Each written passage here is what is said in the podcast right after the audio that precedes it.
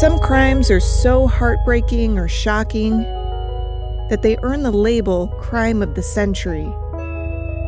But the stories that made headlines in decades past aren't necessarily remembered today. I'm Amber Hunt, a journalist and author, and in each episode of this show, I'll examine a case that's maybe lesser known today, but was huge when it happened. This is Crimes of the Centuries.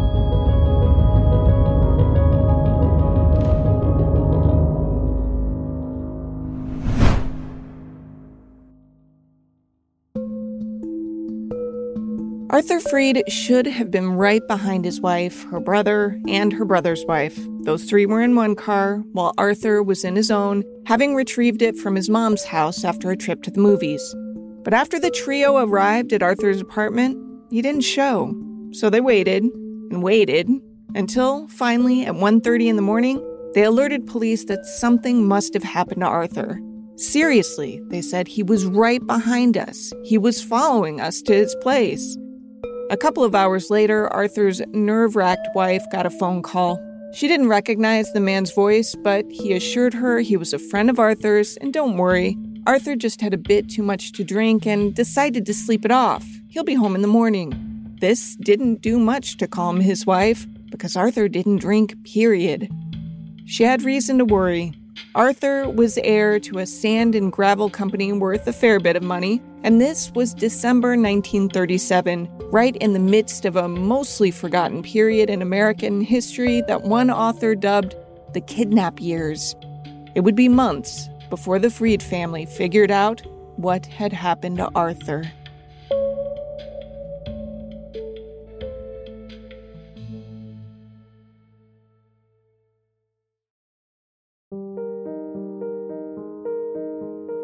Arthur Freed was from a big family as one of eight children born to Joseph and Emma Freed.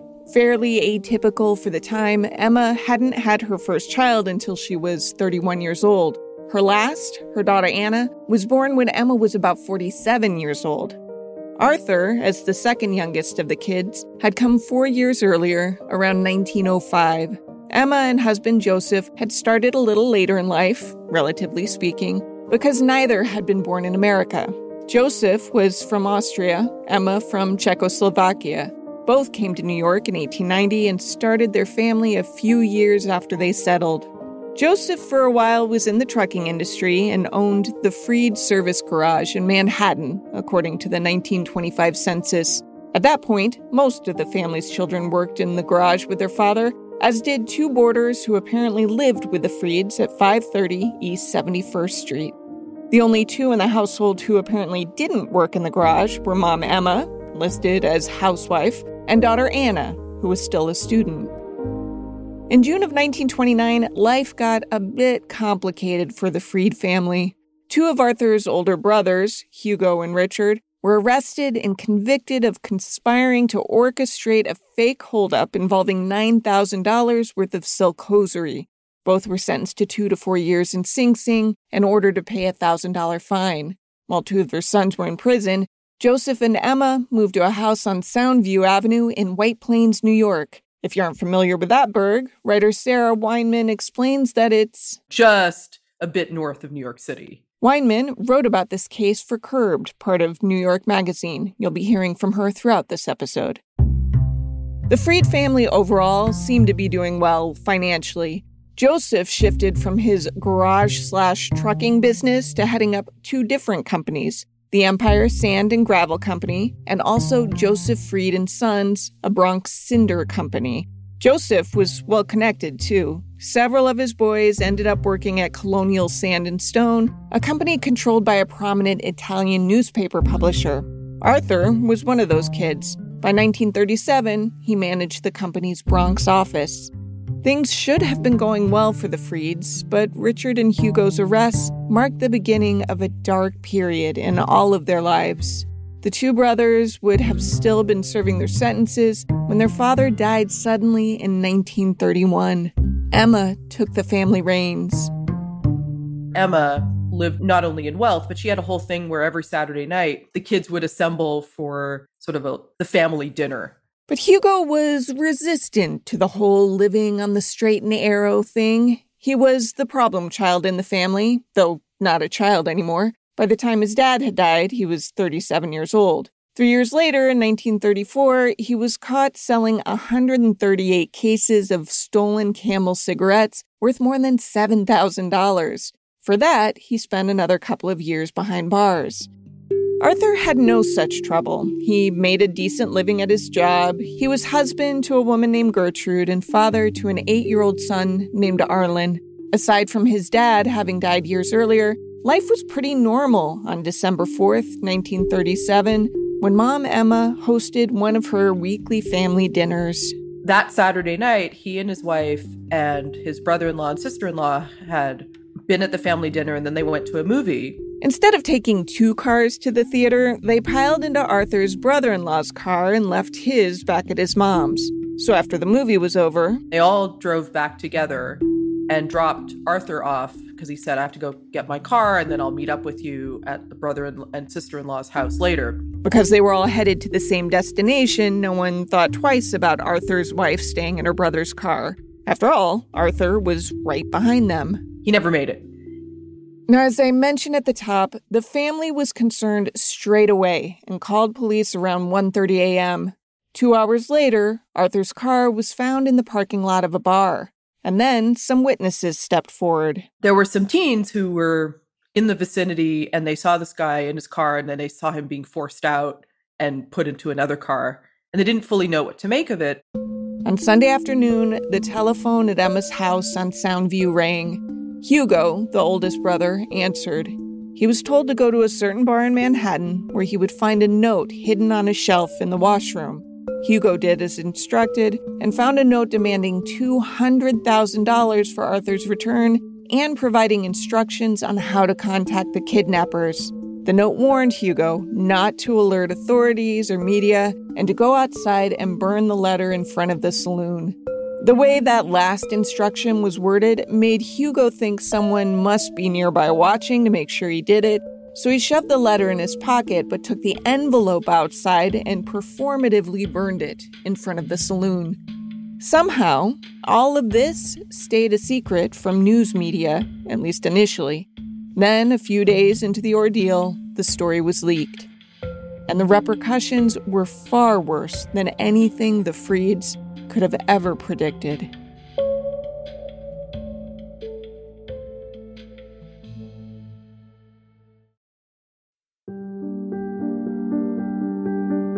When you flip through newspapers looking for stories about Arthur Freed's 1937 kidnapping, you're reminded that holy hell were there a lot of kidnappings in the 1930s. It was no coincidence that this was happening during the Great Depression. From a documentary. Bad times had arrived without warning. After a decade of expanding prosperity, almost overnight, the Wall Street crash of 1929 shattered America's confidence in its economy. People were desperate and people were cynical. That's a bad combination because cynicism and spite make it easier for us humans to look at other people not as fellow humans, but as obstacles. So take this scenario described by sports writer Marty Glickman in an ABC documentary called The Century. My family had exhausted all its credit with the local merchants. And uh, on one occasion, uh, my father came home and asked what was for dinner that night, and uh, my mother said, There's nothing. Uh, how, how, how could that, that be? How could there be nothing? You know how the pandemic has hit people in different ways? Some people, mostly people who had financial cushions before the whole mess started, have fared okay. Some have even done well. People who didn't have the luxury of flush savings accounts have been, of course, hit far harder. As tough as it is right now, it's nothing compared to the Great Depression because our banks are at least insured. They're not failing. The people with money saved are dipping into the savings, which stings, sure, but the savings exist. So imagine most of the country, even people who had worked hard, who had skipped out on vacations and fancy furniture so they could save for a rainy decade, lost everything practically overnight.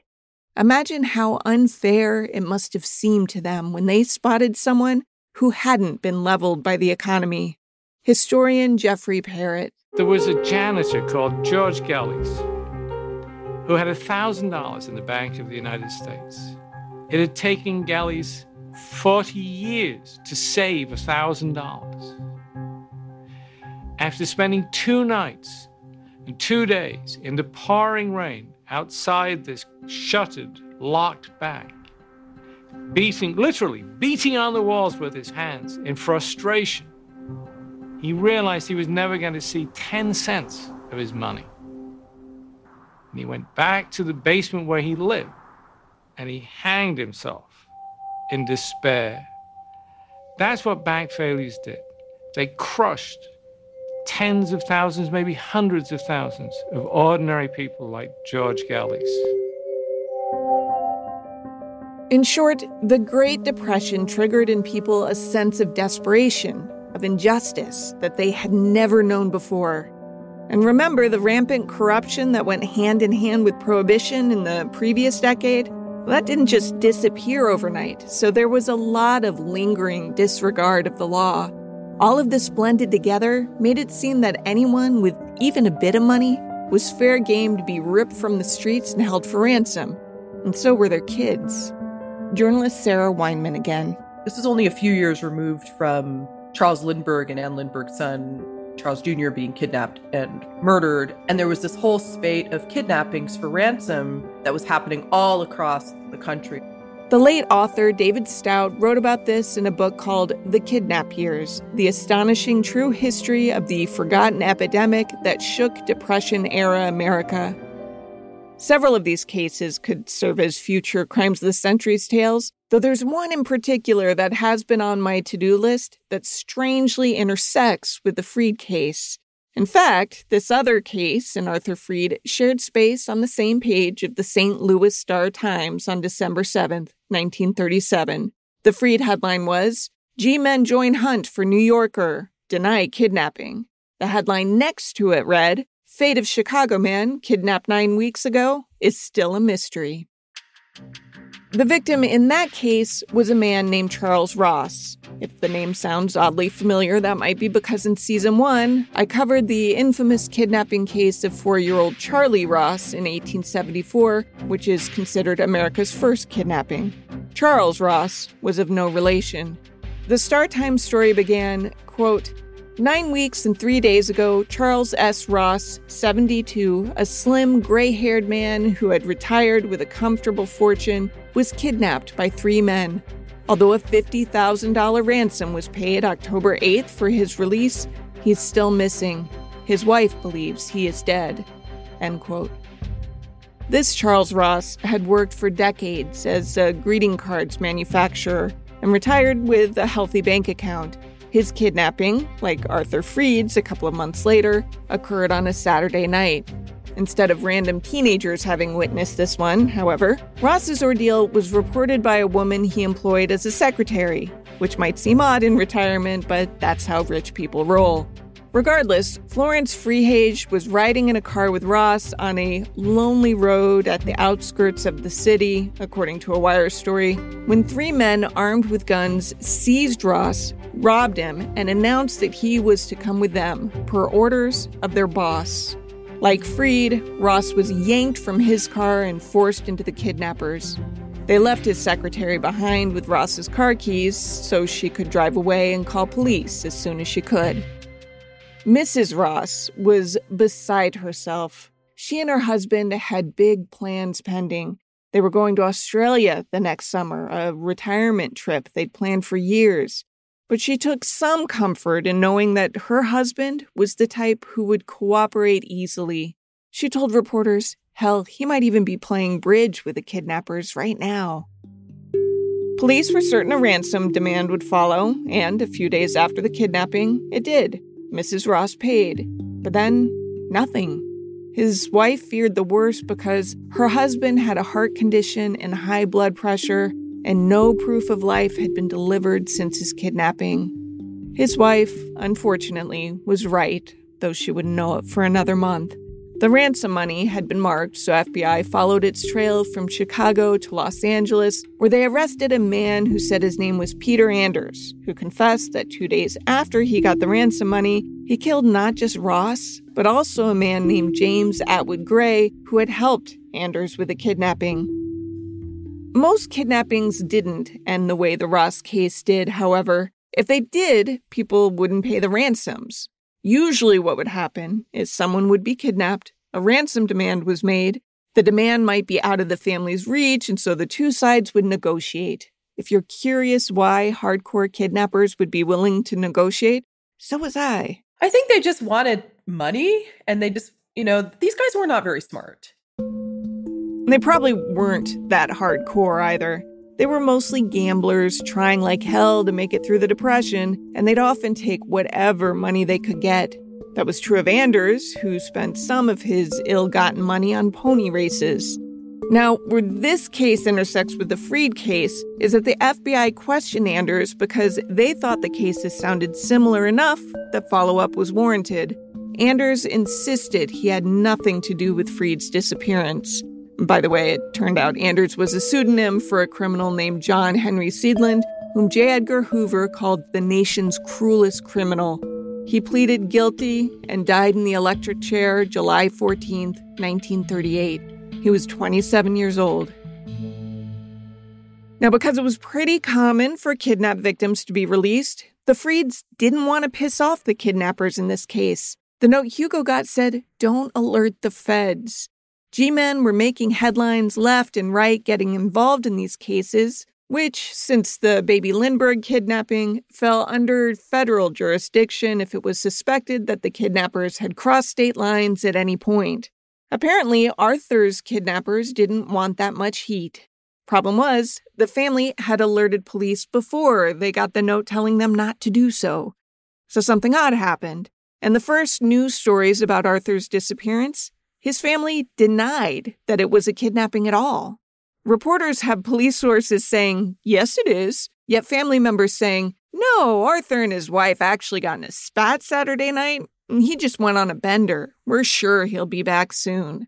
Meanwhile, they were fielding phone calls from the kidnappers. Over the next couple of weeks, there's like 34 phone calls in all. And at first, they say, We have Arthur and we want a $200,000 ransom. And they're like, we have no, we don't have this money. And then the ransom gets knocked down, but nothing comes of it. The Freeds weren't nearly as wealthy as some people must have thought. According to one report, they told the kidnappers they were only able to scrounge together $1,800. And the kidnappers said, fine, we'll take it. So the drop off was to go like this Hugo, Arthur's older brother, was to take the $1,800 to Loew's Commodore Theater at 6th Street and 2nd Avenue. He was to enter the theater smoking a cigar, then wait by the public phone for a call. When the call came, Hugo was told to go to balcony exit 25, step to the fire escape, and throw the package of money as far as he could. These details come from a 1960 retrospective written by legendary New York journalist Ruth Reynolds. Hugo was ready to toss the money as requested, but first he demanded that he be given some kind of proof that Arthur was still alive. Nothing came, so he bailed. At this point, it was December 17th. Arthur had been missing about two weeks, and no one had heard a word from him since.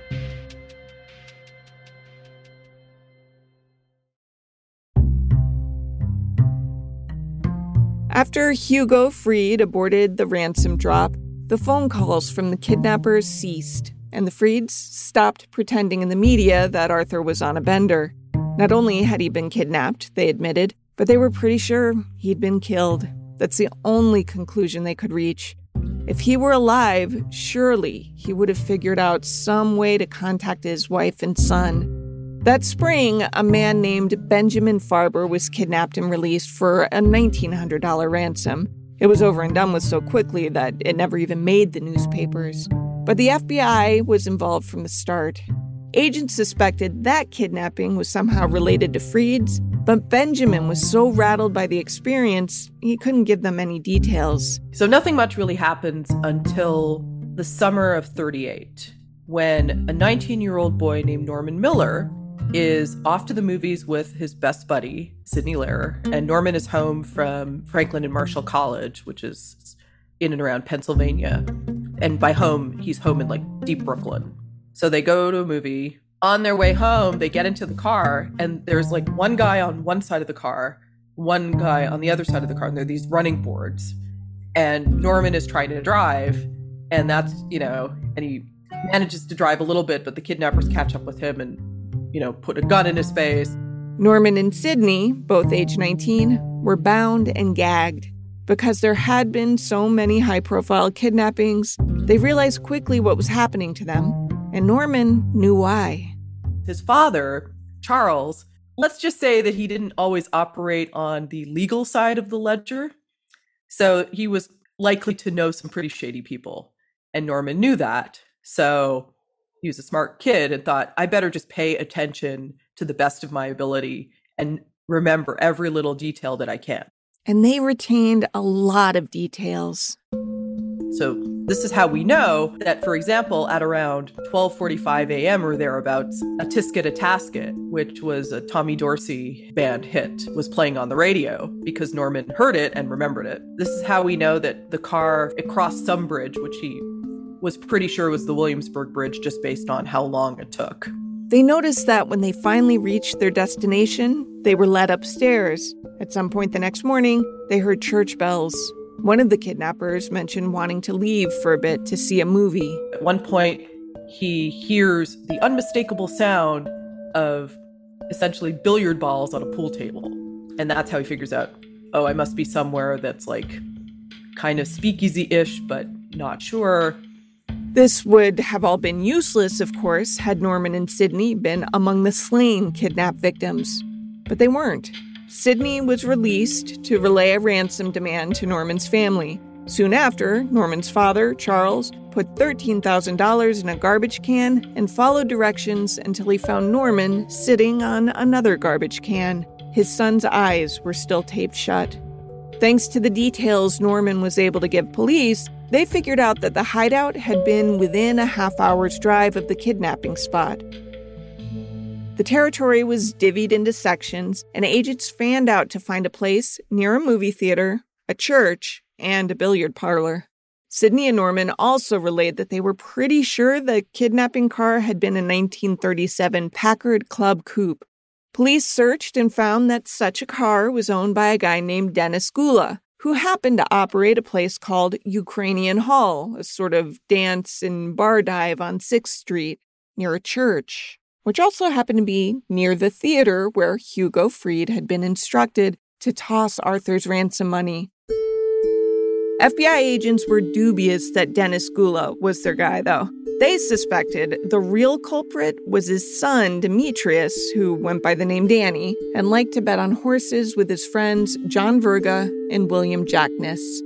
On October 28, 1938, the FBI rounded up the three men and, according to Ruth Reynolds' story, quote, Jackness folded at once, end quote. The kidnapping ring was even bigger than the agents had realized. Two more men, Ignazio Russo and Joseph Sakota, who went by his middle name Steve, rounded out a quintet. It goes without saying that all of these guys had criminal records. Almost all of them had served time in Sing Sing. I believe William Jackness had known Charles Miller, who was Norman's father, through some shady means. They targeted each man because his family had criminal ties. For Arthur Freed, it was his brother Hugo. In fact, they didn't actually intend to kidnap Arthur. They were gunning for his brother Hugo, who had served time with Steve Sakota earlier on in the 1930s. And so Sakota got into his head, well, Hugo's involved with some underworld stuff. He has money. Let's get him. Except they got the wrong brother because the car that they were tracking, it had a slightly different license plate. So it wasn't Hugo that they took, they took Arthur. Like she said, they weren't very smart. And probably some of that wasn't their fault exactly. I mean, some of it was their upbringing. The first time I found Steve Sakota mentioned in any newspaper was in 1925 when, at age 14, he was included in a list of boys and men who'd disappeared from their homes. The second time was the following year when he and another boy were arrested jimmying the lock off a drugstore door. The time after that was a big enough deal that his name was even in the headline. Sakota admits robbing 10 houses near Vanderveer Park. Apparently, the then 18 year old had earned himself the moniker of Sheepshead Bay's matinee burglar by robbing houses of money and jewelry while the homes were empty in the mid afternoon. In 1930, he had a new nickname, Brooklyn's Lone Wolf. He was arrested on suspicion of 25 robberies. His first arrest with Danny Gula came in 1932 when the two were part of a quartet arrested for passing counterfeit money. Sakota had some assaults on his record, but insisted that when he and his compadres kidnapped Arthur Freed, they had no thoughts of killing him until the story about his kidnapping made the newspapers. And that's why the family had tried to downplay it at first by saying, oh, he just got in a fight with his wife. It's not a kidnapping at all. They had been right to worry. What happened is that Freed had been taken to an apartment that was rented and lived in by Sakota's girlfriend, Marie Lamont, and a friend of hers. About four days after his kidnapping, when the news became public, one of those kidnappers freaked out and shot him. The one who freaked out and shot him was Steve Sakota. That's according to Danny Gula, anyway. Sakota's version is that Gula was the gunman. Whoever had leaked the story to the newspapers had inadvertently signed Arthur Freed's death warrant. After Arthur had been shot, the kidnappers had to figure out what to do with the body. So they drove it over to this place in the East Village called Ukrainian Hall. And they take Freed's body to the basement. According to Reynolds' story, they weren't actually sure Freed was just a body at this point. He might have still been alive but unconscious. Either way, his captors walked him through the bar as though he'd had one too many to drink and made it to the basement without catching anyone's attention. There's a furnace, so they essentially cremate him. And they're, you know, they think that they've gotten rid of everything, but of course, as we all know, when you incinerate a body, there are still fragments left over.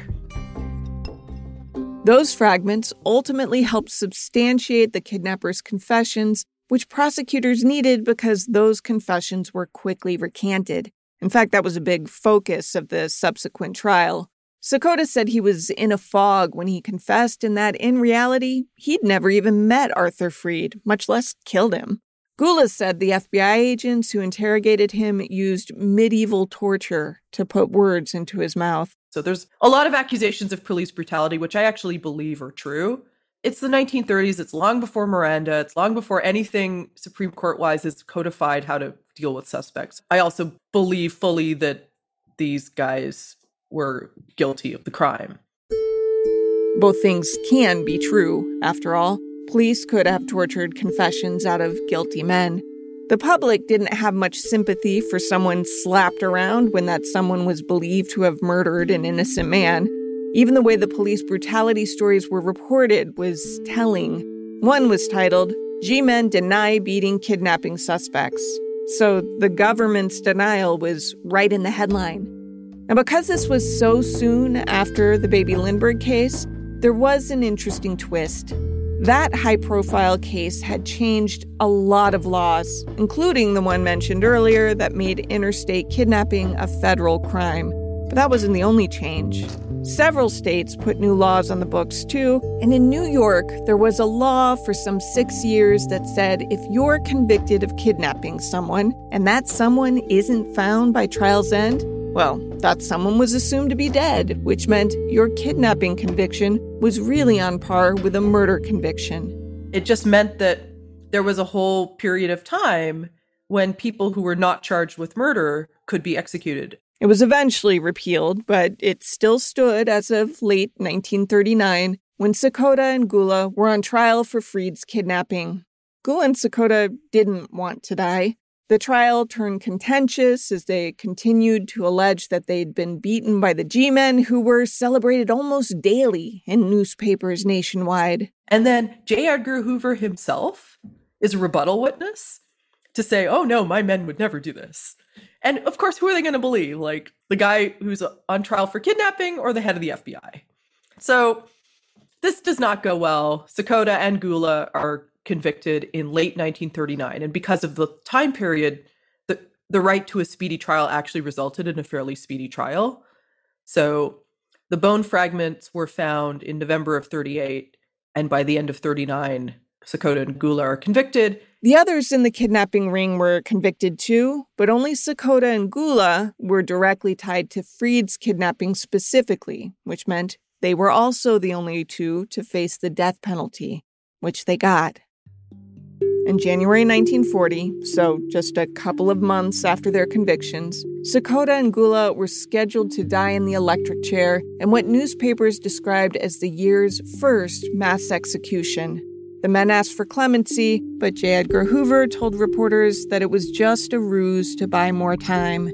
Meanwhile, Sakota's girlfriend, a waitress named Marie Lamont, visited him 39 times as he awaited execution, Reporters said she tried to convince him to tell authorities everything about the kidnapping ring, including any as of yet unnamed accomplices, but he refused.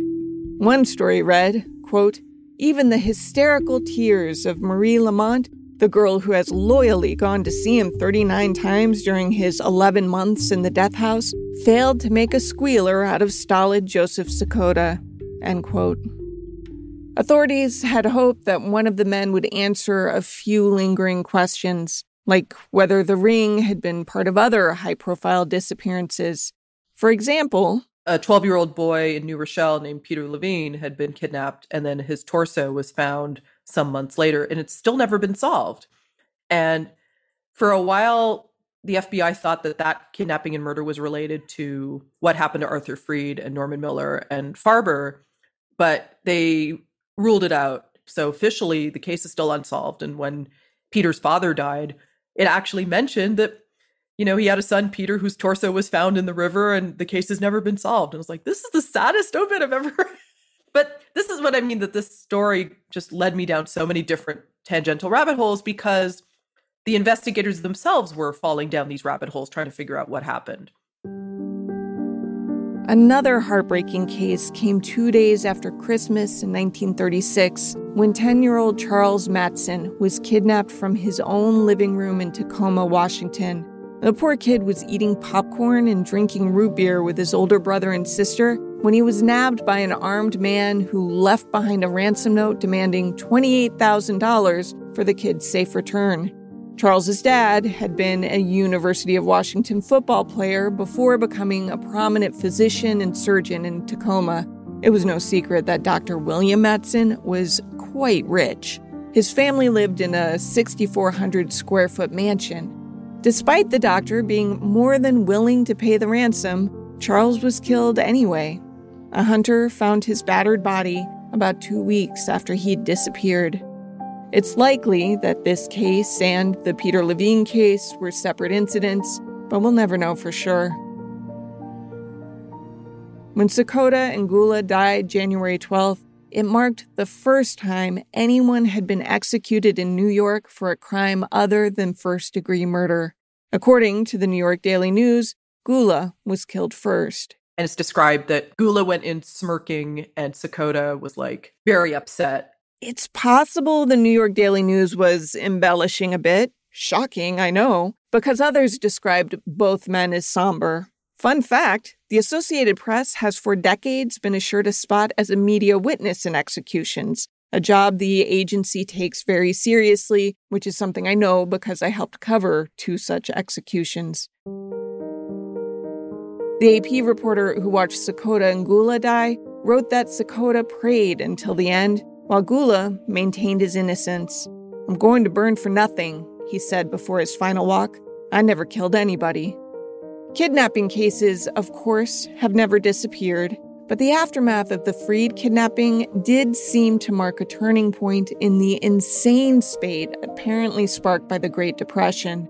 Whether that was because of Hoover and his G men's high profile pursuit of the cases, or simply the improved economy finally bringing the Depression to a close, well, that part's up for debate.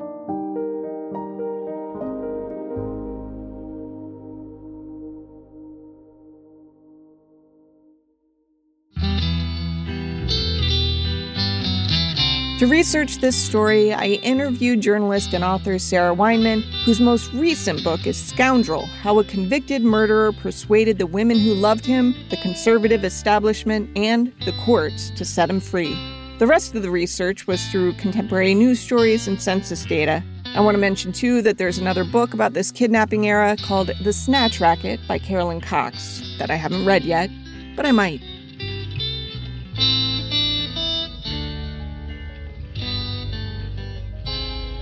Crimes of the Centuries is a production of the Obsessed Network. To learn more about its shows, go to obsessednetwork.com. This case was researched and written by me, Amber Hunt, and produced by Garrett Tiedemann. Steve Tipton edited the script. Original music is by Bruce Hunt and Andrew Higley. Other music comes from Blue Dot Sessions and Universal Music Productions. If you like us, help us out by rating and reviewing us on Apple Podcasts for more information or to recommend a case, go to centuriespod.com. On Instagram and Twitter, we're at centuriespod, and check out our Crimes of the Centuries podcast Facebook page.